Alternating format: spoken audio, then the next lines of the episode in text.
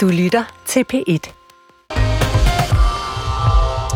Langt om længe har regeringen præsenteret et af sine helt store prestigeprojekter, nemlig en ny ældrelov. Den blev præsenteret i går af ikke mindre end fire ministre. Mette Frederiksen, Troels Lund Poulsen, Lars Løkke Rasmussen og selvfølgelig ældreminister Mette Kirkegaard på et plejehjem i Kolding.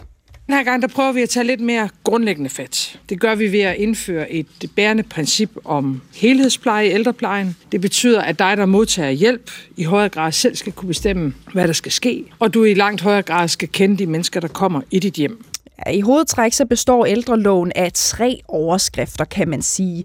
Æh, selvbestemmelse for den ældre, tillid til medarbejdere og ledelse og samspil med pårørende, lokale fællesskaber og civile samfundet. Pelle Dragsted, politisk ordfører for Enhedslisten. Hvilken overskrift vil du sætte på den nye ældrelov? Jeg satte jo ikke overskriften udansk øh, på. Og det skyldes, at jeg synes, at den her øh, ældreudspil i højere grad åbner op for sådan et A- og B-hold i ældreplejen. Altså hvor at man, øh, hvor det er sådan tykkelsen på pengepunkten, der bestemmer, hvilken hjælp du får, når du bliver, bliver gammel. Og lad os høre, hvad ældreminister Mette Kirkegaard siger til det om et kort øjeblik. Hun er en af mine gæster i dagens P et-debat. Det samme er Pia Kjærsgaard fra Dansk Folkeparti. Velkommen til dig, Pia. Dejligt, du kunne komme. Tak. Marie Lendstrup, formand for Pårørende Danmark, er også med os i studiet. Og det samme er Jakob Scharff, som er branchedirektør for offentlig-privat samspil hos Dansk Industri. Hvis du vil komme med input til mine gæster, så skal du ringe ind til os på halvfjerds enogtyve nitten nitten. Du kan også bare sende en sms til tolv tolv, så skal du bare lige huske at skrive P et og lave et mellemrum, og så altså afsted med din uh, sms. Modtager du selv ældrepleje, eller er du pårørende til en, der modtager uh, hjemmehjælp, så vil vi meget gerne høre dine erfaringer med lige præcis det. Som sagt, ring ind til os på halvfjerds enogtyve nitten nitten, eller send en sms til tolv tolv. Mit navn, det er Cecilie Lange, og det her, det er P et-debat. Mette Kirkegaard, ældreminister for Moderaterne. Velkommen til P et-debat til dig. Tak. Vi skal måske huske at sige, at der følger en milliard kroner med årligt fra to tusind syvogtyve til at få hele herligheden til at gå op, ikke? Prøv lige at starte med at svare os på, får danskerne en bedre ældrepleje med den nye lov, I har præsenteret i går? Ja, det er klart hensigten. Altså, hele ældrereformen har egentlig som øh, sin milestille kernesten, at vi skal fremtidssikre også kvaliteten i ældreplejen. Der er rigtig meget i ældreplejen, der fungerer godt i dag, men der er en del sprækker, øh, der gør, at man øh, er en række årsager. Men grundlæggende kan vi se, at øh, det er ikke alle ældre, der bliver mødt i de behov, de har. Det er der flere undersøgelser, der peger på. Mm. Øh, og nu er det jo sådan, at det, der er allermest ens for ældre mennesker, det er, at de er forskellige akkurat, ligesom vi er forskellige her. Øh, og, og det er det, en fremtidig ældrepleje skal, skal afspejle. Mm. Du peger selv på, på sprækkerne i ældreplejen. Øh, også det har vi jo talt om i mange år øh, efterhånden. Hvad er den største udfordring i ældreplejen, synes du, øh, som den her nye øh, ældrelov, den søger at, at løse? Jeg synes, der er tre øh, hovedudfordringer. Nu skal jeg prøve at gøre det kort. Man kan sige meget om dem alle sammen. Øh, en af hovedudfordringerne er, at øh, netop det her med, at ældre mennesker faktisk ikke altid bliver imødekommet i de behov, de har. Og det skyldes hele den måde, vi har indrettet vores øh, ældrepleje på, som jeg er sikker på, at vi kommer mere tilbage til. Men altså den måde, vi styrer, leverer, kontrollerer, dokumenterer, øh, gør, at vi nærmest ikke kan se den ældre for bare regler. Så øh, kan vi se, når vi spørger den danske befolkning, øh, om man har tillid til, at man kan få den ældrepleje, man får brug for, når man bliver ældre, så er der faktisk flere og flere, som er i tvivl om det. Mm. Og der er også flere, der mener, at kvaliteten er blevet dårligere. Og så som det sidste, og næsten alt overskyggende, for det skal vi i mål med, det er, at vi mangler rigtig mange medarbejdere i, i ældreplejen. Og det er en forudsætning for at kunne lave god ældrepleje, det er, at vi har dygtige medarbejdere. Lad os lige prøve at tage en lille lynrunde her i P et-debat. Jeg vil godt spørge jer, kære panel, får danskerne en bedre ældrepleje med regeringens nye lov? Føler du dig forvisset om det, Pia Kjærsgaard fra Dansk Folkeparti? På nogle områder, tror jeg. Men øh, for mig at se, er der store mangler. Altså for eksempel mangler jeg faktisk nogle rettigheder for de ældre. Dem kan jeg ikke rigtig få øje på. Prøv lige at uddybe det. Hvad er det for nogle rettigheder? Jo, men for eksempel de meget, meget svage ældre kan være en, en dyb demens, øh, slet ikke klare sig selv. Hvordan skal de forklare, hvad det er, de har behov for?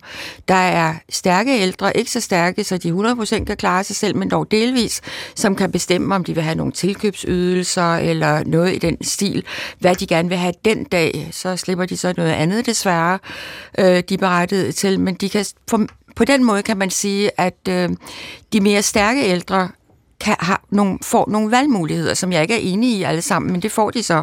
Men den helt svage ældre kan jeg slet ikke få øje på i det her. Og jeg tror egentlig, hvis øh, også den svage ældre fik nogle rettigheder, så tror jeg egentlig også, at folk, der beskæftiger sig med det her, altså omsorgspersonale, hjemmeplejen osv., også vil kunne sætte foden ned en gang imellem og sige, prøv lige at høre, den ældre her har altså fået nogle rettigheder, som jeg er nødt til at opfylde, mm. og det bliver jeg nødt til at give mig tid til. Okay. Marie Lendstrup, jeg vil også spørge dig. Du er formand for Pårørende Danmark. For det første har jeg selv haft problematikken og spørgsmålet tæt inde på livet, ikke? Får danskerne nu en bedre ældrepleje med den her nye lov? Altså, jeg vil sige, man har da lov at håbe, men jeg synes, det er meget, jeg synes, det er meget upræcist. Jeg synes, der er en masse ting, som man har svært ved at være uenig i. Tillid er godt, selvbestemmelse er jo også godt, men når jeg læser ned i detaljerne, så handler det jo sådan set ikke om selvbestemmelse, men mere om noget medbestemmelse.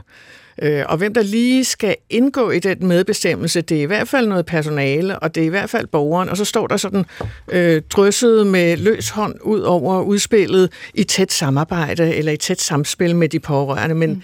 men præcis hvordan det samspil skal foregå, er, er noget uklart. Okay. Og jeg vil godt sige, når, når nu øh, Pia står og efterlyser øh, rettigheder til de ældre, så kunne jeg godt tænke mig, at der var nogle rettigheder til de pårørende, nogle rettigheder til at blive hørt, og til at blive inddraget, og til at blive støttet i at løfte den kæmpestore opgave, som, som vi løfter allerede. Okay.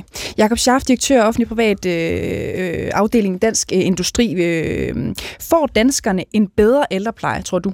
Ja, det tror vi sådan set. Vi synes, det er en klog, og det er en øh, god reform, som regeringen har lagt op til. Øh, det vi måler reformen på, det er, at man styrker borgernes selvbestemmelse. Og det betyder jo, har man som ældre øh, ret til at vælge, hvor skal jeg bo de sidste måneder og år af mit liv? Hvem er det så, der skal ind over dørtasken til mit eget hjem, hvis det er hjemmehjælp, vi taler om? Og der er der jo i hvert fald nogle pejlinger i denne reform, som vi øh, synes er helt fornuftige. Ikke mindst hele spørgsmålet om, man kommer til at sidestille offentlig og privat. Øh, og derfor så øh, vil jeg næsten også lige tillade mig at svare på det, som Pelle han øh, siger noget om, om A- og B-hold. Ja. Situationen er jo i dag den, at dem med den gode pensionsformue og de gode indtægter, de går bare privat. Og det, der må være opgaven for os alle sammen, det er at sikre den fælles skattefinansierede velfærd, at den bliver tilgængelig, øh, hvad enten at man ønsker en offentlig eller privat løsning, og det frie valg fungerer ikke offentligt i dag. Derfor er der nogle rigtig gode elementer i regeringsudspil. Så tror du, at vi sætter os øh, selv i en situation nu, hvor man får bedre mulighed? Man kan dufte lidt af det der private valg, sådan set, øh, i kommunal regi? Vi tror i hvert fald på, at det her det er afsættet for, at vi får et styrket offentlig-privat samarbejde, og borgerne får flere valgmuligheder. Øh, det synes vi er godt, det er positivt. Så har vi nogle bekymringspunkter, når vi så dykker lidt ned i materien, men det skal vi nok komme ind på. Og det lover, men, men svaret er ja. ja. Okay. Pelle Dragsted, fordi det er dig, der nævner det der A- og B-hold, sådan set også, du kaldte det for det første øh, udansk, øh, og, og så peger du særligt på det her A- og B-hold, som du mener i hvert fald, at øh, ældrereformen er et skridt øh, på vej i retning mod. Uddyblige? Jamen det ligger jo øh, i udspillet blandt andet med de her nye lokal øh, plejehjem, at man også på offentlige øh, plejetilbud, altså fremover, så skal man ligesom kunne købe sig til noget ekstra. Og det vi godt ved, der sker, når man indfører den slags regler, det er jo, at basispakken øh, som regel bliver dårligere og dårligere. Kommunerne er hårdt presset. Vi kan vende tilbage til økonomien, som er totalt mangelfuld i regeringsudspil. Mm. Øh, hvad hedder det? Og, og det betyder altså, at vi ser ind i en fremtid, hvor man måske kan se øh, der, når der bliver serveret aftensmad, øh, så er der nogen, der får en dessert bagefter, og nogen, der ikke får. Okay. Når der er udflugter øh, ud i naturen, så er der nogen, der bliver siddende derhjemme, og nogen, der kommer med. Mm. Det er den slags A B L, og det synes jeg grundlæggende er udansk. Okay. Altså, jeg tror, noget af det, vi har som et, hvis jeg lige må gøre færdig, som et sådan grundlæggende sådan pointe eller værdi i vores danske samfund, det er jo det her med, at vi bidrager egentlig ret meget over skatten, når vi kan, og når vi arbejder. Og så nogle gange i vores liv, så mister vi vores arbejde, vi bliver syge, og på et tidspunkt, så bliver vi ældre. Og så er fællesskabet der for os alle sammen. Og der skal det ikke være sådan, at dem, som har haft en høj indkomst, de kan leve på første klasse i, på plejehjemmet, mens at folk, der måske har været socio, måske har gået og passet andre ældre hele deres liv, at de så skal have en skrabet model. Og det er altså det, man åbner mere op for med, med regeringsudspil, og det var også det ældresagen blandt andet jo advaret om øh, i går på, med, på regeringen. Mette Kirkegaard, ældreminister for Moderaterne. Øh, er det rigtigt, at standardpakken, man får for eksempel på et af de nye lokale plejehjem, som er kommunalt øh, drevne, men har de her øh, frisatte principper, er det rigtigt, at den standardpakke bliver dårligere i fremtiden?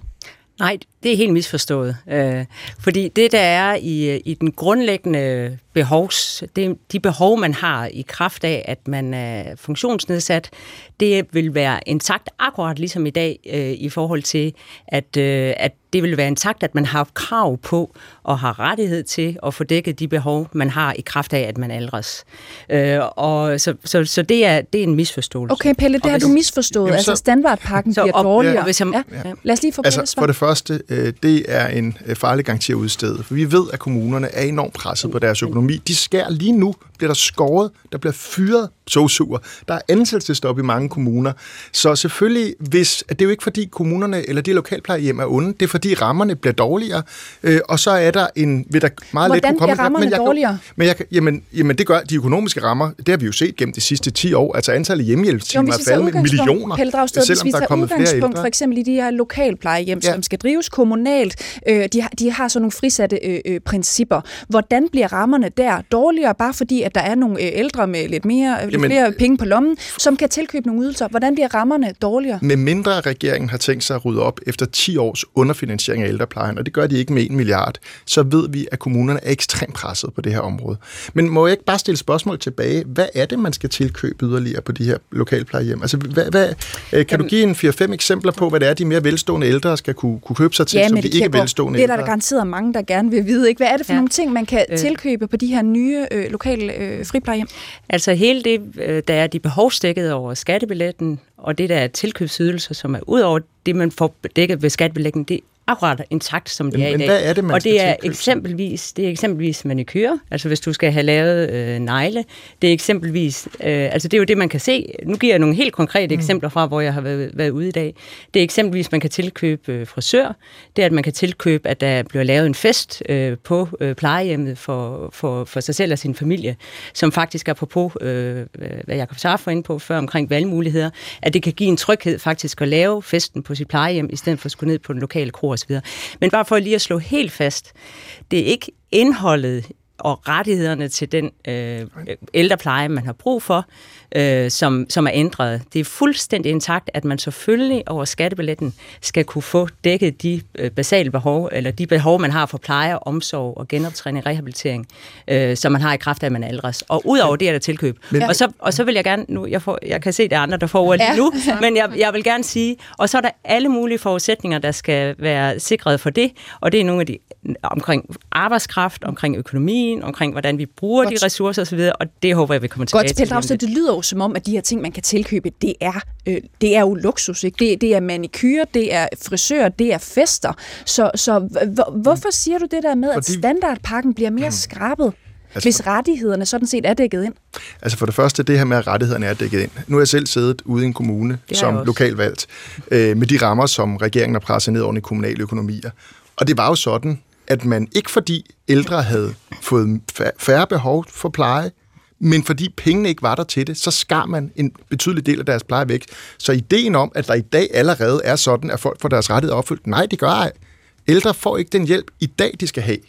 Og det er jo derfor, når man så bygger tilkøbsydelser oven på den, så er der en, en risiko for en glidning, og den har vi allerede set masser af steder, når det gælder måltider. Det er ikke mere end et par år siden, vi havde de historier om, øh, om altså helt konkret om ældre, som ikke fik dessert, mens dem ved det andet bord gjorde det. Og det er den slags ting, som jeg frygter. Og så er det klart, at et andet element, og det er jo også derfor, Dansk Industri er glade, det er jo, at den her aftale åbner op for, at vi får mere profit ind i vores velfærd. Altså flere profitplejehjem, hvor pengene ikke går til plejen, men går til, at, at medlemmerne af Dansk Industri og deres aktionærer skal tjene nogle flere penge. Og det er jo en ærlig sag, det forstår jeg godt, man ønsker som Dansk Industri. Jeg kan bare ikke rigtig se, hvordan vi som velfærdssamfund... Godt, lad os lige åbne øh, panelet øh, lidt, Pia Kjærsgaard. Øh, dig er først og fremmest ældreordfører for Dansk Folkeparti. Kan du også være bekymret for det der med, at standardpakken bliver skrabet med den her model? Ja, det kan jeg desværre, fordi der er nogle helt basale ting, som fortsat skal være. Altså det, det kan vi slet ikke komme udenom. Og jeg er nok ikke så meget imod det der med tilkøb, men jeg er bange for, at de basale ydelser også forsvinder. Det er jeg. Og hvordan kan det være, at den frygt den opstår hos dig?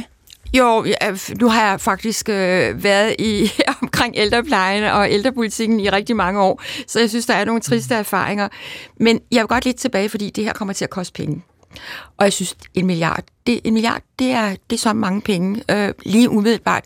Det er sådan cirka ti millioner til hver enkelt kommune. Det er sandelig ikke ret mange penge. Mm. Og jeg vil godt lige høre, hvor de kommer fra. det har vi prøvet at finde lidt ud af i formiddag.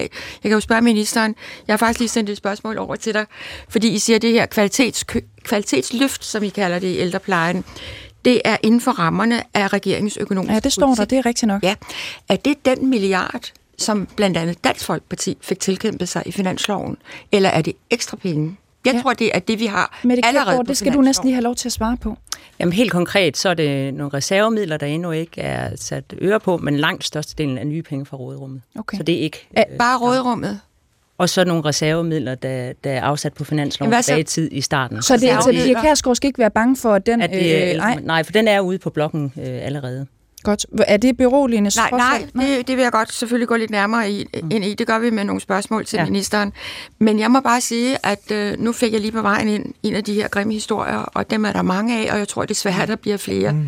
En sag i Slagelse, mm. hvor en datter kommer, jeg ved ikke, om du har hørt om den, kommer hjem og finder sin far simpelthen indsmurt i sit eget møg, og hvor han sidder og spiser morgenmad midt i det hele. Altså, det er jo simpelthen mm. hjerteskærende. Og jeg er bange for, og det var det, jeg sagde i begyndelsen, hvis ikke man har rettigheder mm. inde over de ældre, som ikke kan forlange selv, mm. så er det et kæmpe svigt. Altså, der falder man virkelig ned i et hul, synes jeg. Fordi der er jo masser af ældre, hvor ældre bliver ældre og ældre, mm. og mange bliver demente. Ikke kan sige, jeg vil have det og det og det. Så er du ret, de pårørende kan komme ind over, hvis de har nogle pårørende, der er gode til det. Og der synes jeg, der er et kæmpe hul. Altså, denne her sag, det er en af de grimme, som øh, du selvfølgelig også bliver nødt til, selvom det er kommunen også, men bliver nødt til at tage stilling til. Og der er alt for mange af de sager. Og jeg er altså bange for, at øh, de ikke bare forsvinder, selvom vi indfører denne her ældrelov. Ja, Mette Kirkegaard, du skal lov til at svare på. Jamen, jeg synes, øh, Pia Kjærsgaard, det er jo rigtigt, og at rettigheder er utrolig vigtige i det her. Og det har jeg faktisk tænkt øh, rigtig meget over. Og det, der er med problemet med at få opfyldt sine rettigheder i dag, det er jo faktisk, det er jo det nuværende system, at man ser, og jeg deler fuldstændig, nu har jeg også hørt om den sag, du fortæller i dag, og, der, og det ser vi jo øh, desværre øh, jævnligt, selvom der er meget, der fungerer godt, så er der de sager.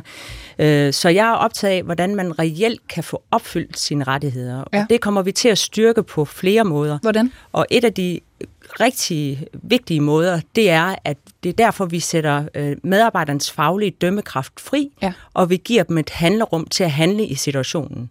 Så når det er sådan, at man, øh, at når man kommer... I dag er det jo sådan, at man har en opgave og en køreliste, og så har man en opgave, man løser inde hos fru Jensen. Mm. Så kommer man ind til fru Jensen og ser, at det er faktisk noget andet, det kalder på, fordi der kan være en, en slem situation, og endnu værre, når det havde stået på over flere dage, som angiveligt var situationen. Prøv at komme med et konkret eksempel på, hvad, hvad kunne det være for en scenarie, Mette Kirkegaard? Jamen, øh, hvis, du, øh, hvis du kommer ind til en, øh, en ældre, øh, som er begyndende dement, og faktisk har svært ved, og, øh, og, og, og er, er udadreagerende, er vred, øh, er, måske øh, ikke har sovet hele natten, er ved at vende op og ned på, på dag og nat, så er det jo netop, så skal du jo finde ind til, i stedet for bare at gøre det, der er på din visitation, der, står på, der ja. står på listen, så er det faktisk, nu har du så mulighed for at gå ind og, og, og være nysgerrig på, hvad handler det her om? Er det på grund af noget, altså, hvad hedder det, manglende væske? Det kan jo nogle gange give sådan noget delirium. Eller er det på grund af, at der er noget sygdom undervejs?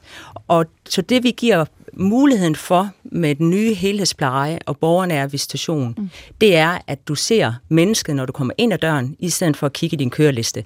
Og det giver, og det giver nemlig tilbage, hvis jeg lige må lave sløjfen på retssikkerhed. Jeg elsker sløjfer, men, ja, så du kommer. Men, ja. men det er, at så beror vi også retssikkerheden i det, man i sundhedsvæsenet kalder en faktisk forvaltningsvirksomhed, altså den faglige dømmekraft, ja. Samtidig med, at vi fastholder den juridiske øh, retssikkerhedsforståelse, fordi man får fortsat en, en, øh, en afgørelse på, at man har krav og ret til at få sine øh, behov opfyldt via de her nye pakker. Godt. Marie Lendstrup, formand for Foreningen Pårørende Danmark. Nu er du stået og lyttet med øh, lidt. Er det en god idé, det her?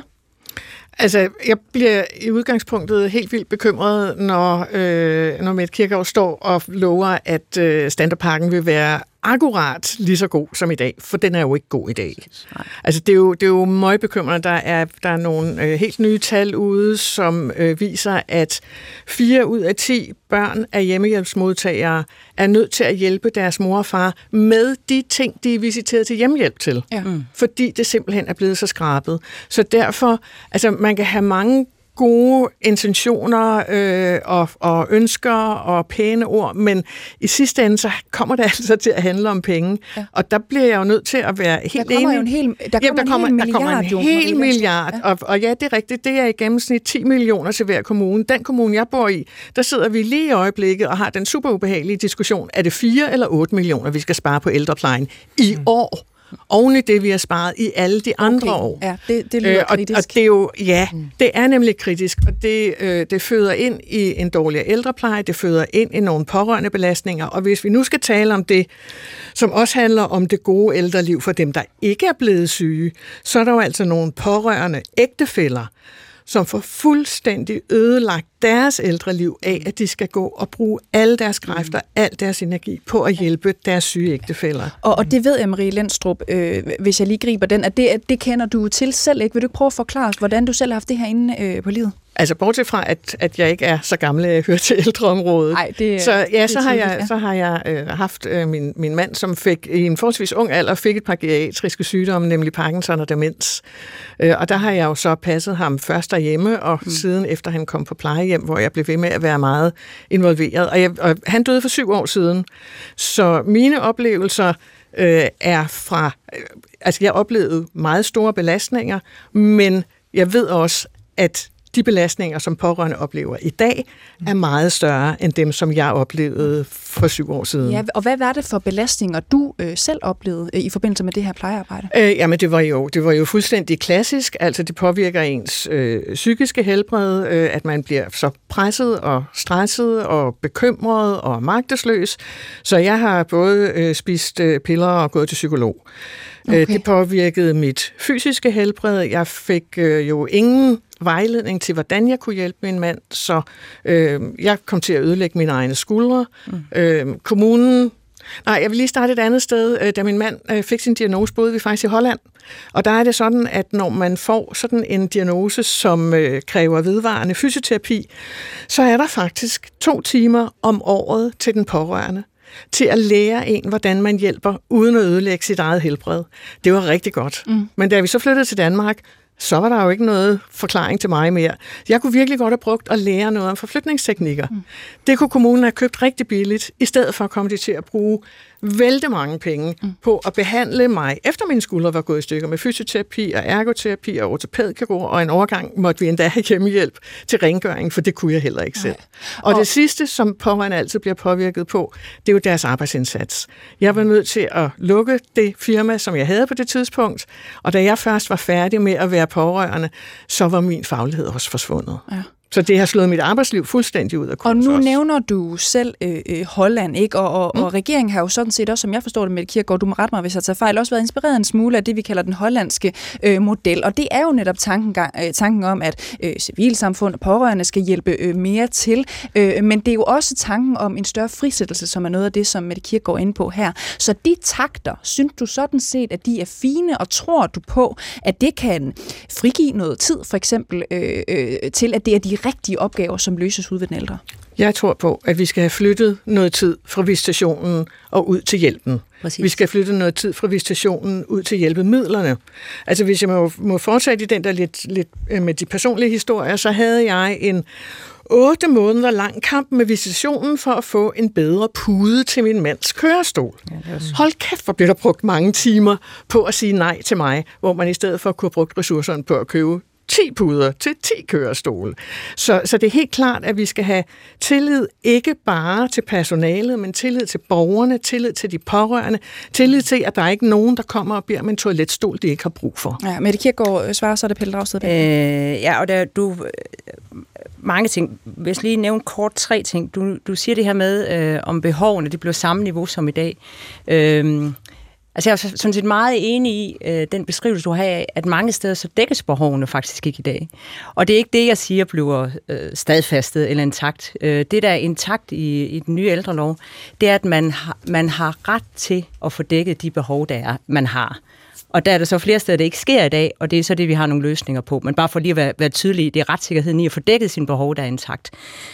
Så nævner du øh, det her omkring... Ja, det meningen siger, at retssikkerheden er intakt, hvis retssikkerheden i dag ikke... opfyldt. Det er, det er fordi man, øh, ja, fordi en ting er det mål, man har, og det, man skal leve op til, øh, som kommuner, og det vil man skulle fremover. Mm. Det skal man egentlig også i dag, og så er der nogle steder, man ikke gør det, men i dag er det, har du faktisk et retskrav på at få dækket de behov, du har i kraft af, at du aldres. Hvordan kan det så blive ændret? Altså, det forstår jeg ikke helt, når man, når man har det i dag. Øh, det, det er det retskrav, du har. Så på grund af den måde, vi har skruet tingene sammen, så er det ikke alle kommuner, der opfylder det retskrav. Og, og der er det, jeg så, jeg vil, hvis jeg lige må, må, må forfølge Marie øh, omkring det her med, du nævner, at der skal mere tid fra visitationen, den centrale visitation, ud i det borgernære arbejde. Og det er lige præcis den bevægelse, der ligger i den helheds, helhedsplejen. Fordi i dag sidder der jo, bare for at blive lidt konkret, mm. der sidder der jo femten hundrede årsværk, øh, og det er fuldtidspersoner, så det er lidt flere hele personer, dygtige, dygtige sygeplejersker, dygtige, dygtige social- og sundhedsassistenter, som sidder inde bag skrivebordene og visiterer, øh, hvad, der, hvad, der skal, hvad der skal til på baggrund af en dialog eller noget dokumentation. Og de skal ud i den borgernære øh, pleje, i de her teams, der skal omkring. Og det er jo der, vi blandt andet lader os inspirere af, af, af Burtok-modellen. Ja. Og hvis jeg lige må sige, det omkring hjælpemidler, jeg er en til en enig. Og det er faktisk også et af initiativerne i, i ældreloven, at vi kommer til at lave en øh, tillidsbaseret visitation. Fordi akkurat som du siger, hvis man har brug for en toiletforhøjer, så, så skal det altså være noget, man kan gå hen og få. Men få råd og vejledning på, hvordan bruger man det, og hvad, har man, og hvad vil være bedst i forhold til mm, og hvis jeg bare lige må spørge ind, uh, Mette Kirkegaard. Og så håber jeg, at vi kommer til at snakke civilsamfund pårørende. Det vil jeg også gerne bare sige noget lidt mere om, om lidt. Det øh, kan ja. jeg øh, i hvert fald garantere lytteren, at vi kommer ind ja. på lidt øh, senere. Du var inde på noget med retssikkerhed, øh, ja. Mette Kirkegaard. Du siger, øh, man ønsker selvfølgelig, målet er, at alle kommuner skal leve op til retssikkerheden, at den her standardpakke, de her retskrav for ældre, øh, øh, bliver imødekommet. Det sker ikke i alle kommuner i dag. Hvad vil I gøre for, at det fremover bliver mødt? Jamen, øh, behovet skal dækkes hos den enkelte ældre, for det man har i kraft af praktisk hjælp, altså hjælp til rengøring, tøjvask, indkøb, ja, hvad vil I gøre, hvad vil I gøre for fra regeringens øh, og det er ikke en, til at sikre, det, at det sker fremadrettet? Og det er ikke en, en, den samme pakke for alle mennesker, fordi behovene er forskellige. Altså, og det vi vil fra, gøre fremover, fremover det, kommer der så en udefinerbar øh, det, række det, af krav for hver enkelt øh, ældre. Hver og det enkelt, kan man jo ikke sætte op enkelt, på. Jo, det er præcis det, vi gør. Okay. Fordi hver enkelt ældre skal mødes i deres behov. Og det er derfor, vi så indretter systemet anderledes ved at sige, jamen vi har en helhedspleje, hvor man... Øh, øh, Hvor, hvor, som ud, hvor man sikrer, at der er kontinuitet, de samme ansigter ind omkring den enkelte ældres hjem via de her teams, øh, hvor man sikrer helhed i plejen. Den ene hånd skal vide, hvad den anden hånd gør. Det sker ikke i dag. Og hvor du sikrer, øh, at du i stedet for at få en enkelt opgaveliste som medarbejder, så har hver enkelt ældre en ressourcepakke. Vi taler om sådan en pakkeforløb, altså en lille pakke, mellempakke, stor pakke, der er opmålt i tid, og, øh, tid eller, eller kroner. Mm. Og så skal inden for den pakke, kan du så fleksibelt tilrettelægge, kan medarbejderne ude i teamet fleksibelt tilrettelægge øh, øh, den, den hjælp, som den ældre skal have. Jo altid med afsæt i den visitation, der er af borgeren, for der vil fortsat være visitation, men det skal være meget mere borgernær, og det starter og slutter altid den enkelte ældres behov. Så vi kommer til at ændre hele maskinrummet i, hvordan øh, ældreplejen er skruet sammen, fordi det er helt anderledes i dag, fordi der styrer vi på enkelte ydelser, øh, og hvor den ene hånd ikke ved, hvad den anden hånd gør. Godt, Pelle Dragsted fra Enhedslisten. Ja, altså problemet er, at øh, i forhold til at retskrav, så, øh, så, så den måde, det fungerer i virkeligheden ude i kommunerne, er i meget høj grad, at det er økonomien, der bestemmer, hvad det er, øh, de ældre får. Det er ikke deres tilstand. Altså, der faldt jo en dom for nogle år siden, der hed Køgedommen. Øh, det var Køge Kommune, som havde frataget nogle ældre, eller nedsat deres øh, hjælp. Øh, ikke fordi der var ændret deres tilstand, men fordi kommunen ikke længere havde råd til at give dem den samme hjælp. Og det fik man ligesom medhold i, at det kan man godt. Så det, der i meget høj grad definerer, hvad hjælp ældre får, det er de økonomiske rammer, som regeringen tilbyder. Øh, så, så det er ligesom, altså den retstilstand er allerede i dag ekstremt gennemhullet. Så synes jeg, der er ligesom om i den her debat, at der er sådan lidt en misforståelse, som øh, ligesom sætter det her med, med frit valg op imod rettigheder. I, i Enhedslisten for nogle år siden, og det blev, der var nogen, der grinede meget af, det synes jeg var meget forkert, der prøvede vi at sikre, at ældre havde ret til at øh, få et bad mindst en gang om ugen. Og de havde ret til at komme udenfor øh, og gå en tur. Jeg kan ikke huske præcis hvor, og det samme galt rengøring. Øh, og det blev udlagt som om, at vi ville tvinge folk i bad. Eller vi ville tvinge folk ud at gå, hvilket selvfølgelig bare var latterligt, for det var der jo ingen, der kunne drømme om at foreslå. Men det, at man har nogle rettigheder, som man kan kræve, og som man kan støtte ret på, det betyder jo ikke, at man ikke kan veksle de rettigheder til noget andet. Problemet nu, det er, at jeg frygter, at når man... Altså, jeg synes sådan set, at det, at man prøver at komme væk fra minuttyranniet mm. øh, øh, og sådan noget, det er rigtig godt. Men jeg kan blive bekymret fra, når man siger det her med, vi skal ikke længere have rettigheder, fordi folk skal ikke, øh, har ikke brug for det samme, at det, de i virkeligheden vil åbne op for, det er bare endnu mere nedskæringer. Ja. Altså, at, at pakken der bare bliver mindre og mindre. Er den samme bekymring, du står med, Pia Kjærsgaard? Ja, det gør jeg. Altså, jeg synes jo, det ville være fint med nogle minimumskrav. Vi har jo talt meget om det på daginstitutionsområdet. Der synes alle, det er en fantastisk idé. Vi har rejst i Folketinget, også Pelle Dragsted, og der synes folk ikke, det var en særlig fantastisk idé. Mm. Og det kan jeg jo ikke helt forstå, når man kan bruge så meget tid og energi, som man har gjort i forhold til daginstitutioner med minimumskrav og rettigheder, og at man ikke også gør det i forhold til de ældre. Hvordan skulle så, det lyde helt konkret, Pia Kjærsgaard, bare lige for at blive ved det? Jamen, man skal jo sætte et eller andet krav, altså som et minimumskrav, og derover kan der komme mere. Øh, så man i hvert fald ved, i hver enkelt kommune, der går man ikke under det, som er værdigt, lad os sige det på den måde. Det kunne for eksempel være nattevagter på plejehjem ja, for demente, det, det, at man lægger et, et person, altså normeringssnit præcis, der. Præcis, præcis. Okay, Jakob Scharff. Jeg må, må jeg godt bare lige sige ved hensyn til visitationen, for jeg stod og tænkte, nå, jamen det var da fint, at uh, der kommer en visitator ud. Det gjorde der også i de gode gamle dage, kan jeg sige. Jeg er jo selv været omfattet af det, og det er så mange år siden, så jeg kan snart ikke prale med det mere. Øh, men det gjorde der, og der er det jo sygt. Altså, jeg husker det meget tydeligt, at der kom faktisk en, en medarbejder ud, snakkede stille og roligt med, med dem, det drejede sig om, og så hjemmet og så videre. Så det er jo godt, hvis vi kan få det genindført. Det, det synes jeg er rigtig godt. Jeg bliver bare nødt til, på et eller andet tidspunkt, bliver vi også nødt til at sige, hvad med dem, der ikke kan komme afsted på plejehjem? Fordi der er jo både... Det er jo individuelt behov. Der er folk hjemme, der skal have god pleje, og der er folk på plejehjem, der skal have god pleje. Og dem, der kommer på plejehjem, de er meget dårlige, og der er alt for på plejehjem. Som du sagde, vi mangler personale, men vi mangler bestemt også plejehjemspladser. Vildt.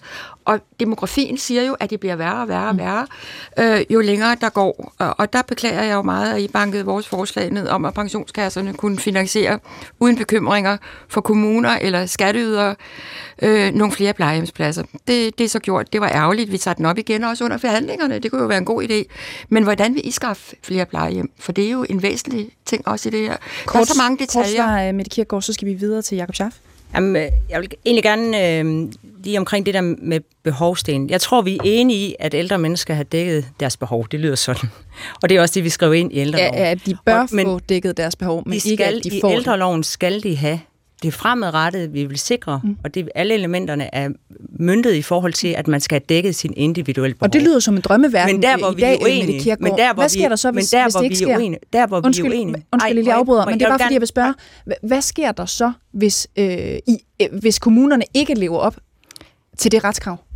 Jamen, så, kommer, så er der en, en række faktorer med, at vi har styrket ledelse derude, vi har styrket medarbejdere, der kan handle på situationen, vi laver et helt nyt tilsyn, der har meget mere fokus på kvalitet og læring. Må jeg det godt må lige sige, se, at jeg men, tror, men, det er... Jeg holder lige fast, undskyld, men, jeg holder lige fast, hvad sker der, hvis kommunerne ikke kommer til at leve op til det her? For det har de jo ikke gjort i mange år. Jamen, så som jeg, som jeg er inde på, vi kommer til at, at gøre sådan, at vi giver dem bedre muligheder for at bruge deres tid. Alle de ressourcer, der i dag er bundet i bureaukratiet. Jo, det er bare ikke, jeg spørger, men jeg spørger, hvad sker der så, hvis kommunerne ikke lever op til ældres retssikkerhed og deres krav til en værdig ældrepleje? Hvad sker der så? Jamen, så har man fortsat mulighed for at påklage sine afgørelser og gå via Ankestyrelsen, og det er også derfor, vi laver et helt nyt tilsynsmodel, der har fokus på. Fordi tilsynet ja, der kommer mindre er, tilsyn, ikke?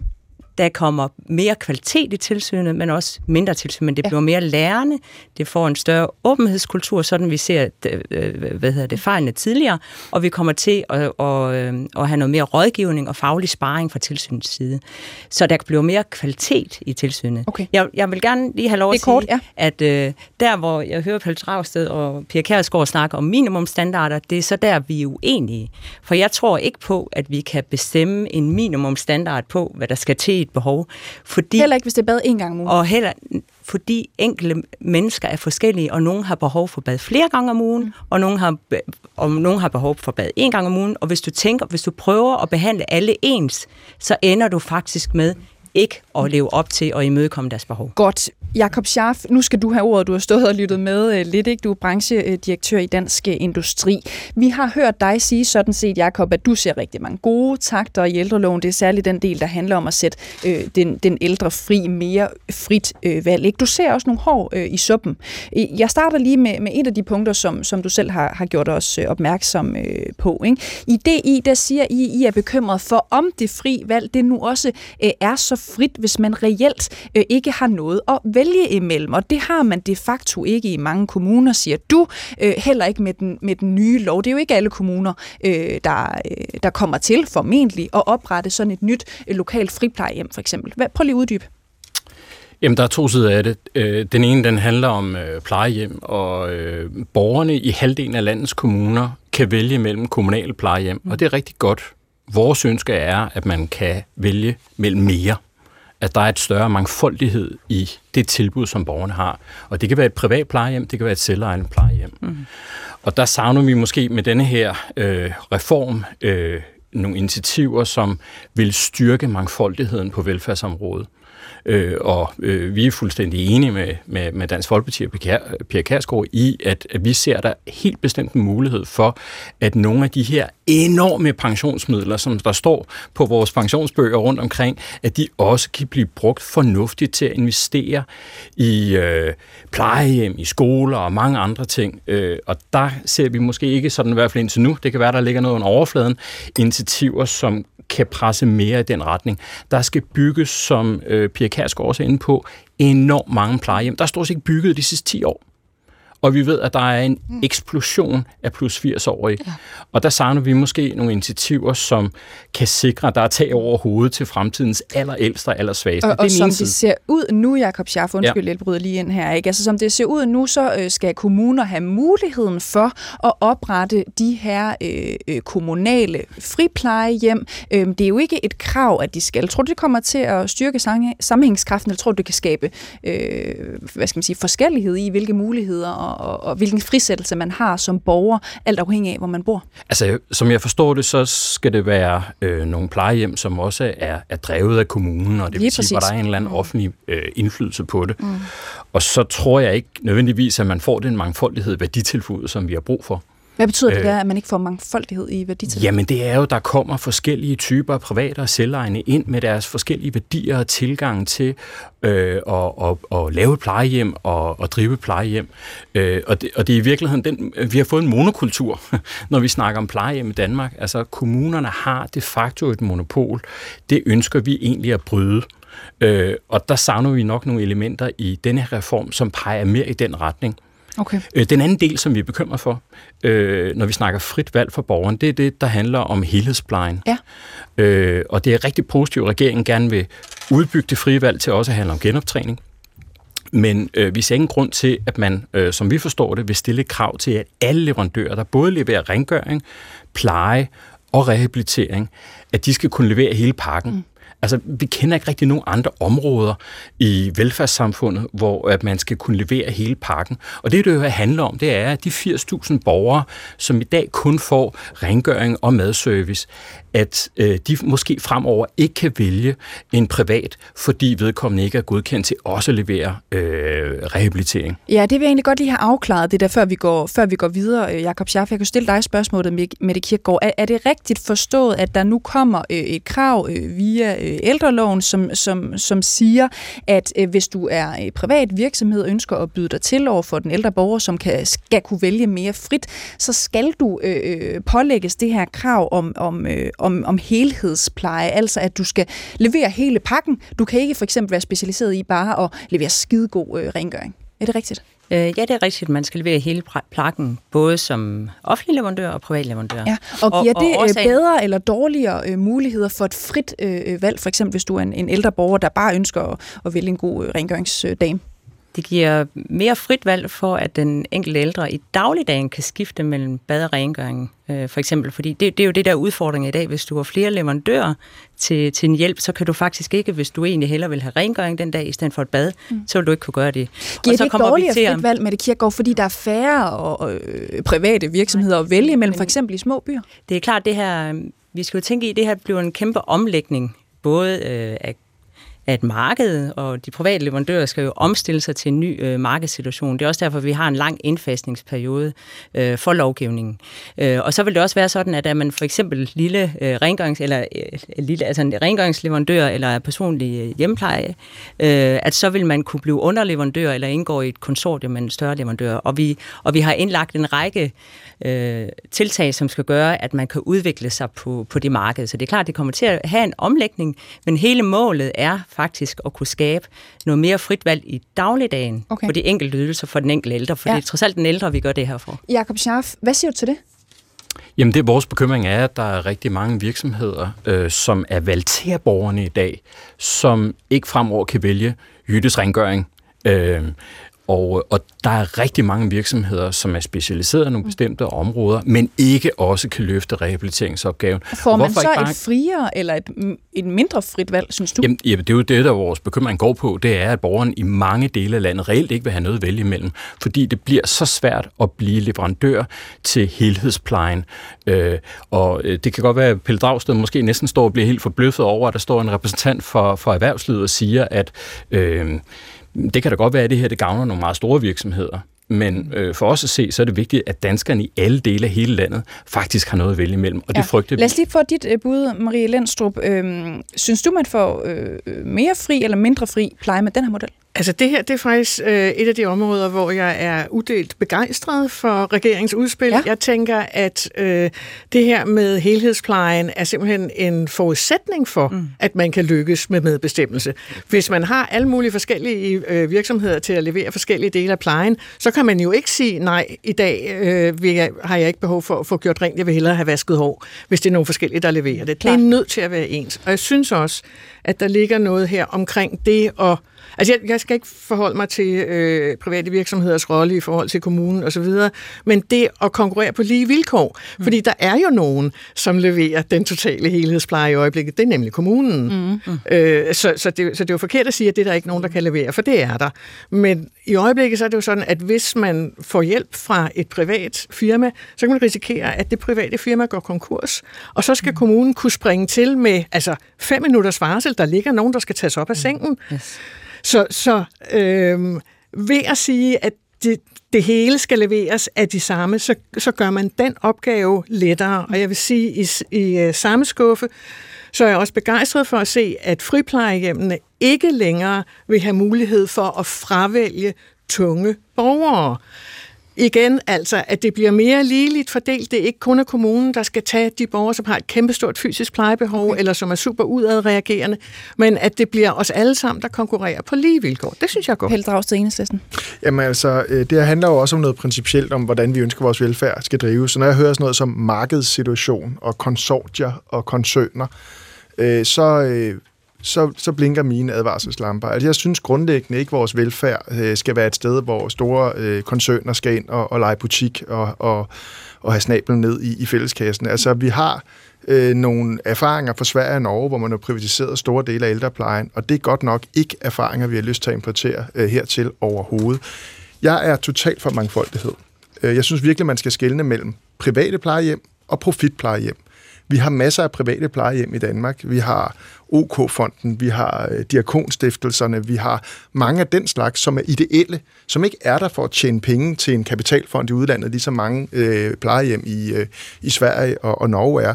Og den balance tror jeg, vi skal holde fat i. Og der, der, bliver, og, og der er det klart, at, at, at du har øh, repræsenterer nogle medlemmer, som gerne vil ind og tjene penge, og det er en ærlig sag, men de penge, der skal gå til overskud, for eksempel til en kapitalfond eller til nogle aktionærer, det er jo penge, der går væk fra plejen. Det er jo os, der betaler det som skatteydere, og de penge, der trækkes ud som et overskud, de bliver jo ikke brugt til at ansætte sosuer eller til at lave bedre mad til de ældre. Okay. Så derfor tror jeg, at, at vi, vi, skal, vi skal ikke ned ad den svenske eller norske vej med privatisering af vores velfærd. Pia Kjærsgaard, helhedsplejen, hvor står du på den? Jamen, jeg er nok mere til øh, dig, Marie, fra Pårørende, end jeg er til Dansk Industri i den sag, det må jeg jo nok erkende.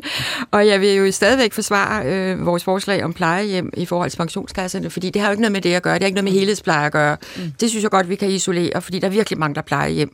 Men det andet vil jeg også være modstander. Men jeg vil godt lidt tilbage til det, der egentlig sker, og det synes jeg også er en, øh, en, en meget stor, bliver en meget stor ting, i hvert fald fra vores side. Bliver der overhovedet, og jeg ved godt, det er en visitation, men giver der overhovedet givet adgang til mere hjælp, mere tid, fordi det man hører tolv, tolv minutter om tirsdagen, tolv minutter om torsdagen, og hvis du om onsdagen finder ud af, at du gerne vil have vasket dit hår næste dag, mm. i stedet for at have gjort rent, lad så får se, du det, men du får ikke nå... godt rent. Lad os se, om vi kan nå et kort svar fra Mette Kirkegaard, for tiden er lige ved at løbe ud, inden vi skal til en radiovis. Værsgo, Mette Kirkegaard, sidste bemærkning fra dig. Jamen det, der har været en bærende værdi for mig i det her, det er, at man som ældre får dækket de behov, man har for praktisk hjælp, personlig pleje, øh, genoptræning og rehabilitering, som er det en del. Og, og det, vi vil væk fra, det er lige præcis at opgøre det i minutter og sekunder, men det er, at man har en gruppe af medarbejdere tæt på den ældre, som kender de ældre godt, flere kendte ansigter, fordi for at du kan hjælpe et menneske, skal du kende det menneske. Vi er tilbage på den anden side af en radiovis. Ring ind til os halvfjerds enogtyve nitten nitten eller send en sms til tolv tolv, hvis du vil være med til at debattere. Klokken er tretten. Regeringen har nu langt om længe præsenteret et af sine helt store prestigeprojekter, nemlig en ny ældrelov. Den her gang der prøver vi at tage lidt mere grundlæggende fat. Det gør vi ved at indføre et bærende princip om helhedspleje i ældreplejen. Det betyder, at dig, der modtager hjælp, i højere grad selv skal kunne bestemme, hvad der skal ske, og du i langt højere grad skal kende de mennesker, der kommer i dit hjem. Ja, i hovedtræk så består ældreloven af tre bærende værdier. Det værer sig selvbestemmelse for den ældre, tillid til medarbejdere og ledelse, og så den del, vi fokuserer på her i den sidste del af P et Debat, nemlig at frivillige og civilsamfundet skal inddrages langt mere. Det er lige præcis det, vi spørger om i, her i den sidste del af P et Debat. Er det en god idé, altså at frivillige og civilsamfundet skal overtage flere opgaver og mere ansvar i plejen af vores ældre? Du kan ringe ind og blande dig halvfjerds enogtyve nitten nitten, det er telefonnummeret herind til. Du kan også bare sende en sms til tolv tolv, så skal du bare lige huske at skrive P et, lave et mellemrum og så sende din besked afsted. Modtager du selv ældrepleje? Er du pårørende til en, der modtager ældrepleje? Så vil vi meget gerne høre dine erfaringer med det. halvfjerds enogtyve nitten nitten er telefonnummeret direkte til os herinde i studiet. Du kan også bare sende en sms til tolv tolv. Mit navn det er Cecilie Lange, og det her det er sidste del af P et Debat. Karin Lilletorp, du er civilsamfundsordfører hos øh, Moderaterne. Du øh, har været øh, meget fleksibel til en hurtig udskiftning her, hvor ministeren har øh, skulle forlade os, øh, fordi hun skulle øh, en hel masse ting øh, i dag. Ikke? Sådan er det, når man lige har øh, præsenteret en ny lov. Velkommen til, først og fremmest til P et Debat. Tak. Regeringen stiller med ældrereformen her krav til kommunerne om at inddrage frivillige og civilsamfundet i ældreplejen. Hvorfor er det en god idé? Det er en helt fantastisk idé, øh, fordi vi har så mange gode frivillige organisationer derude, og de bliver ikke brugt nok. Og jeg tror, at i den øh, henseende er det vigtigt at sige, at de skal jo netop ikke ind og erstatte de faglige øh, faglig personales arbejde. Det skal være et supplement, men der er så mange ting, de, de kan byde ind med. Og når, det, når der nu står skal, øh, så er det jo netop fordi, altså nogle kommuner er gode til i forvejen ja. at inddrage de frivillige, men andre glemmer det. Og i virkeligheden, så lader vi, smider vi guld ud med badevandet, i stedet for faktisk at benytte, at der er så mange frivillige kræfter, som rigtig gerne vil gøre en indsats, som både er til glæde for de ældre, men også for dem, der arbejder frivilligt. Hvad er det for opgaver, de skal løse? Jeg ser i høj grad, at de kunne være med til at afhjælpe den store ensomhedsudfordring, der også er blandt ældre. Det kunne være helt oplagt. Altså, der er jo initiativer som Cykling uden alder, som jeg mødtes med den anden dag. Det er jo også et oplagt initiativ, hvor man sørger for, at de ældre de ligesom kommer ud, øh, ud fra deres værelse og kommer ud på en lang cykeltur.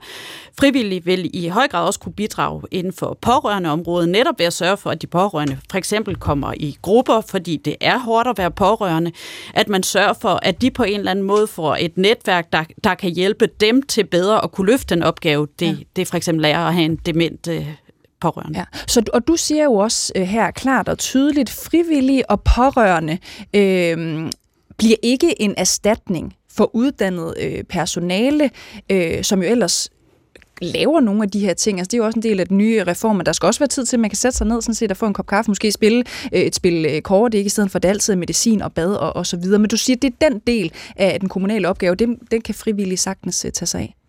Det kan de, og der er rigtig mange, der gerne vil. Jeg tror, vi kunne få højnet livskvaliteten rigtig meget hos de ældre, hvis vi sørgede for at inddrage alle de frivillige kræfter, der er derude i, i rigtigt omfang.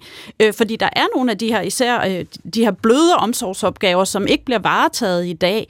Der er netop ting, man, man, man ikke har tid til som øh, fagpersonaler, og der tror jeg helt sikkert, at de frivillige kunne, kunne bidrage stort mm. til, til at, at skabe et bedre liv. Når man tænker på, Karin Lilletorp, øh, hvor massivt mangel der er på socio-assistenter rundt omkring i, i kommunerne, er der så ikke en kæmpe overvejende risiko for, at det alligevel sker? Altså netop, at frivillige pårørende kommer til at blive en form for gratis arbejdskraft, uden uddannelse i øvrigt? Det, der skal vi jo helst ikke inde. Altså, det, det, der må vi simpelthen ikke inde. Altså, man kan sige generelt, det der ligger i frivilligt arbejde, det er netop, at det er frivilligt. Øh, og man kan jo ikke tvinge frivillige til at gå ud og gøre rent. Og jeg ved godt, de pårørende i nogle situationer føler, at de er tvunget til det, men det er jo slet ikke det, der skal være fortællingen. Det skal slet ikke være det, der er normalt. Så, så, er, vi jo, så er vi jo på afveje. Det skal være et supplement. Okay. Øh, Jeanette Bauer, velkommen til dig. Du er chef for Kirkens øh, Korshær. Jeanette Bauer, hvad er din reaktion på, at regeringen nu vil lov, øh, altså vil inddrage civilsamfundet og frivillige organisationer som din for eksempel, i ældreplejen i kommunerne, for eksempel når det kommer til ensomhed? Jamen, øh, jeg øh, er rigtig positiv over for det, og jeg synes, det er en flot anerkendelse fra politisk niveau af, at øh, civilsamfundet spiller en stor øh, rolle i det danske samfund. Øh, det, man kan sige, der er jo nogen, der har sagt det her med, at det betegner en... Øh, bevægelse fra velfærdsstat til velfærdssamfund.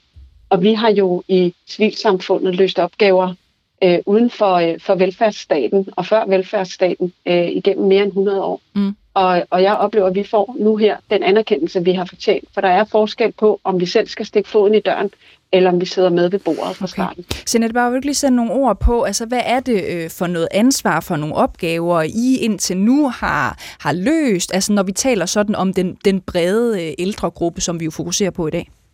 Jo, altså man kan sige, at den brede ældregruppe, jamen der er det for eksempel, øh, at vi i Kirkens Korshær er til stede over hele landet med to hundrede og fyrre genbrugsbutikker. Og der er rigtig mange ældre, som øh, finder glæde og mening hver evig eneste dag øh, som frivillige i Kirkens Korshærs genbrugsbutikker. Og vi har jo den fordel som civilsamfundsorganisation, at vi er til stede, som sagt, rigtig mange steder ud over det ganske danske land.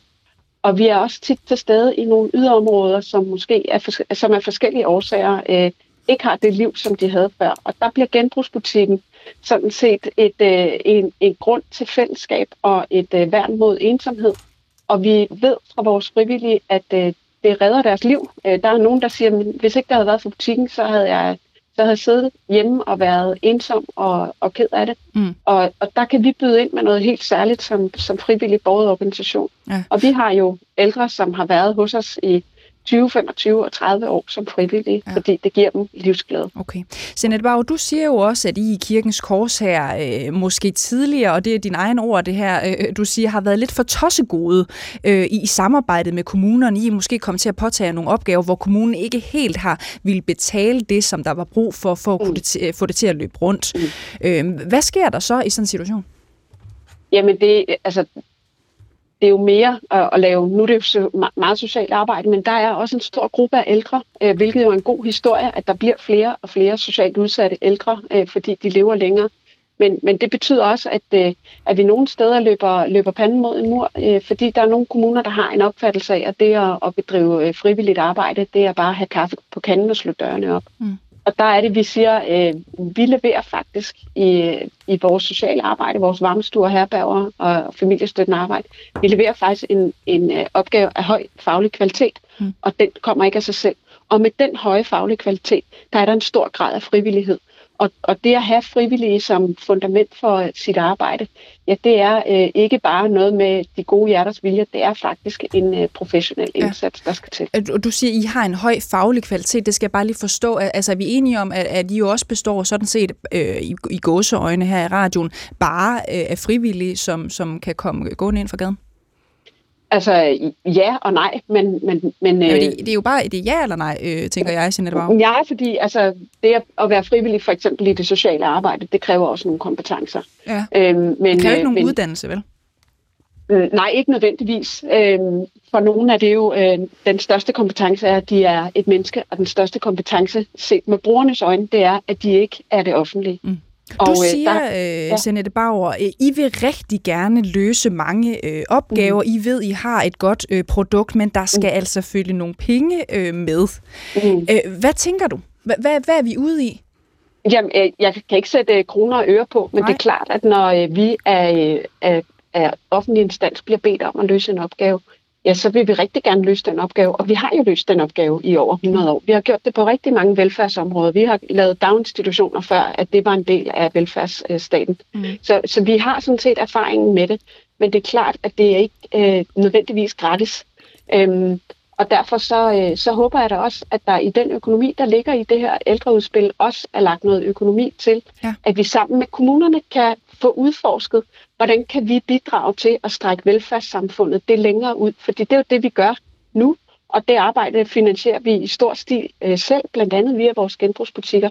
Men hvis vi skal tage et større grad af ansvar, ja, så regner jeg da også med, at kommunerne anerkender, at det også har en pris. Okay, lad os spille den direkte videre, for det kan vi lige så godt få svar på, Karin Lilletorp, hos dig, civilsamfundsordfører for Moderaterne. Hvor mange penge følger der med til den del af ældreloven, der handler om at inddrage civilsamfundet og den frivillige arbejdskraft? Hvor mange penge følger der med til det? Der er jo ikke, så vidt jeg er bekendt, at der ikke er afsat øh, specifikt til det område, men generelt er der jo afsat øh, ni hundrede millioner i år til frivillige organisationer, så det er jo ikke fordi, der ikke følger penge med, men der er helt sikkert noget, der halter her, og der er Jeanette jo inde på noget af det, det rigtige.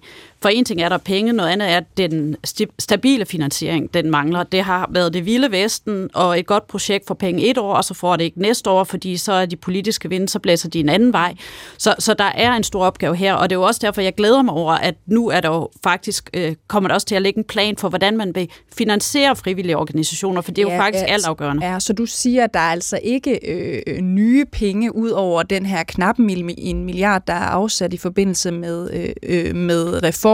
Pia Kjærsgaard lavede et fremragende regnestykke, øh, øh, synes jeg, til også desværre til cirka, hvis man bare siger, at alle kommuner fik lige mange penge, så var det til cirka ti millioner kroner. Så det er de ti millioner kroner, at øh, Kirkens Korshær og alle mulige andre øh, civile organisationer, frivillige organisationer, det er dem, de skal have fat i, øh, trods, øh, øh, trods alt, for ligesom at få øh, en del af kagen. Ja, plus de ni hundrede millioner, der allerede bliver givet til frivillige samfund, men det her, det er den ekstra pulje penge, og jeg vil da sige, det var øh, tudetosset af kommunerne ikke at bruge en vis del af de her penge netop på de frivillige, fordi det er jo der, man kommer til at spare penge på sigt i virkeligheden. Det drejer sig om forebyggelse, det drejer sig om bedre mental sundhed. Ja. Så jeg tror, de er rigtig godt investeret ved at give en, en stor del af dem til ja, altså hvis vi siger, at det er vigtigt, alt det her med ensomhed, og man gerne vil have, at Jeanette Bauer og Kirkens Korshær for eksempel skal påtage sig større opgaver i fremtiden, så siger vi også, men, men det, er, det er den her pulje penge, som også skal jo fordeles blandt øh, virksomheder, der skal byde sig til øh, nye lokal plejehjem, øh, der godt nok er kommunalt øh, øh, ejet og så videre. Det er de penge, der kommer ikke en krone mere. Og så vil jeg lige gentage, der ja, er stadigvæk de der ni... Ja, ti millioner plus de ni hundrede millioner, der er i forvejen. Jamen, ja, hvis der er noget ja. I forvejen, så er det ikke plus, så er det bare... Nej. Ja, okay, godt. Ja. Lad os bare lige få... få, få nej, ved du hvad, Jeanette Bauer skal lige reagere først. Værsgo, Jeanette, var det det, du havde regnet med? Nej, jeg synes, at vi har lidt at snakke om, men, øh, men, jeg, men jeg er enig med Karin i, at, øh, at den stabile grundfinansiering af civilsamfundet er en, er en særskilt udfordring. Ja, dem, dem får I ikke... Øh, I får ikke flere penge, Jeanette Bauer. Nej, men, men vi må tale om, hvordan, hvordan det, kan, det, det hele kan gå op. Altså, jeg synes sådan set bare, at jeg gerne vil anerkende Karin og, øh, og alle regeringskollegaerne for, at civilsamfundet kommer til at sidde med ved bordet fra starten af, i stedet for at skulle stikke... Øh, foden i døren og stå med hatten i hånden. Okay. Og så må vi jo tale om, hvordan skal vi så løse de konkrete opgaver. Ja. Karin Lilletorp, bare lige kort, inden vi, inden vi går videre. Ikke? Øh, nu snakker vi om at inddrage øh, civilsamfundet, den, øh, frivillige, de frivillige organisationer osv. Ikke? Hvad med pårørende? Skal de også i fremtiden øh, overtage mere? De skal ikke optage, overtage mere af plejearbejdet, hvis, hvis du spørger mig. Øh, de, de skal i den grad, de har lyst, og igen er det jo det, jeg snakker om, vi kunne have pårørende foreninger osv., og ja. Det kan være, at man så laver en kortklub, hvor, hvor dem på plejehjemmet også deltager. Jeg kan se masser af muligheder, og det er jo det, frivilligverden er så god til selv at se, jamen der er faktisk et hul her, og skulle vi ikke sammen gøre det her? Godt. Du får øh, ordet nu, for du markerer nemlig Marie Lendstrup, øh, formand for ja. Pårørende Danmark. Hvad tænker du, når du hører om ja, både øh, pengene og, og hvem, der skal øh, overtage lidt mere ansvar? Jamen, jeg ved, jeg ved ikke helt, hvor jeg næsten skal starte. Øh, jeg repræsenterer jo dem, som vi kalder de ufrivilligt frivillige. Dem, som hele tiden får lov til at træde ekstra til. Jeg vil godt lige starte med at sige, der er ikke nogen pårørende, der er frivillige. Der er ikke nogen af os, der frivilligt har valgt, at en, vi holder rigtig meget af, skulle blive smadret og syg og dårlig og have enormt stort behov for hjælp.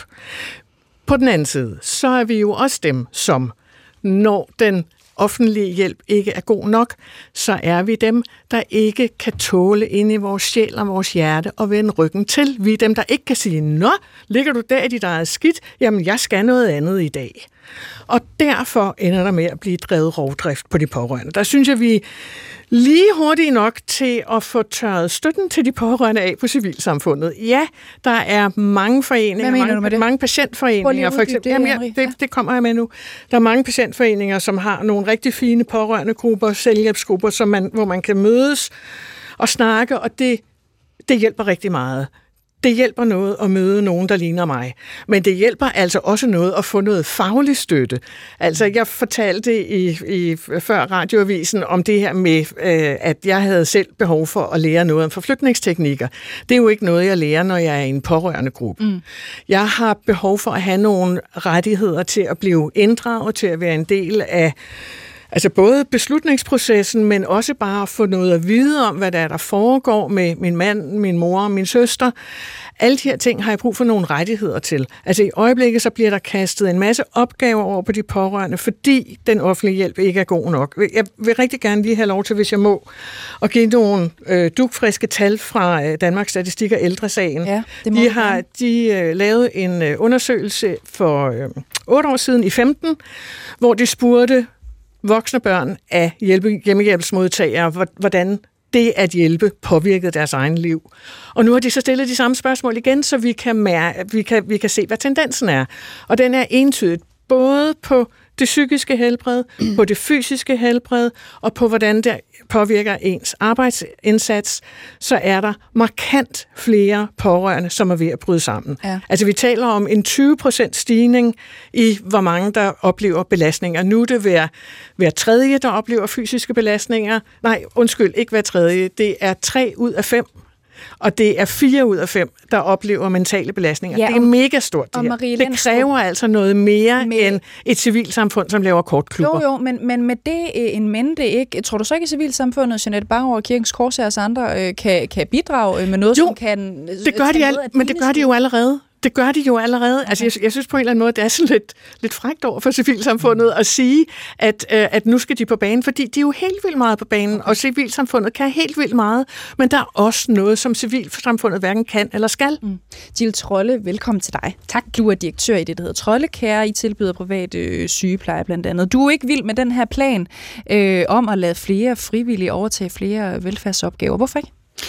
Jeg synes, frivillighed er en fantastisk ting, øh, og jeg hylder det virkelig, og, og, det, og det skal vi have noget mere af. Jeg, jeg bliver bare nervøs, når vi taler om frivillige, omkring pleje af ældre og øh, ældre mennesker. Øh, vores ældre i dag, øh, som i dag får pleje og omsorg, er jo ikke mennesker, der har bare behov for, at man kommer og spiller et slag rummi eller spiller noget yatzy. De mennesker, som er inde i det her system, er jo mennesker, som har nogle, nogle udfordringer og behov for noget kvalificeret hjælp. Og de ældre menneskers øh, sygdomshistorie, den bliver jo mere og mere kompleks. De får meget mere medicin, der er rigtig mange bivirkninger, der er rigtig mange ting, der skal tages hånd om, og det mener jeg ikke, at man kan pålægge øh, civilsamfundet øh, og de pårørende.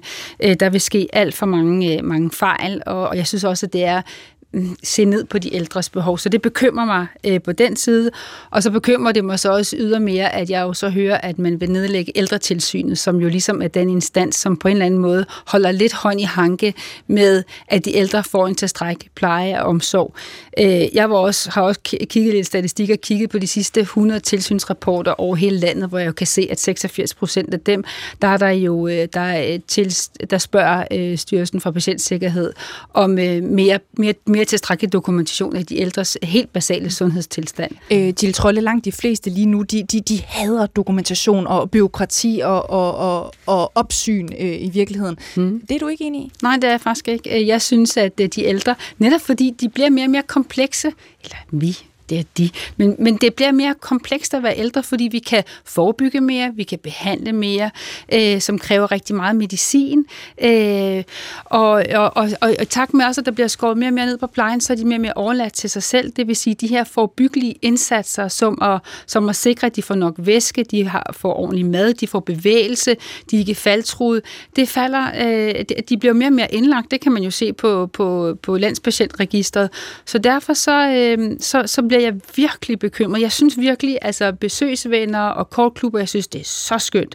Men jeg, men jeg synes virkelig, at jeg ser ind i noget, hvor man prøver at erstatte fagligt personale med, med frivillighed. Og så er det jo ikke i tråd med det, som ældreministeren kalder på, nemlig kvalitet. Nej, Karin Lilletorp, forstår du den bekymring? Man er bange for, at der sker en eller anden glidebane-manøvre, øh, ikke? Hvor at civilsamfundet for eksempel kommer til at varetage øh, opgaver, som jo, som jo uddannet fagpersonale skal, skal, skal varetage. Og det er godt, øh, hvis jeg får mulighed for at nævne det igen, fordi at der tænker jeg, at det er en stor misforståelse, for der er absolut ingen, der har sagt, at frivillige skal gå ind og overtage plejeopgaver. Og det vil jeg jo gerne sige, altså, og, og jeg siger jo heller ikke, at frivillige de kommer til at løse alle problemer.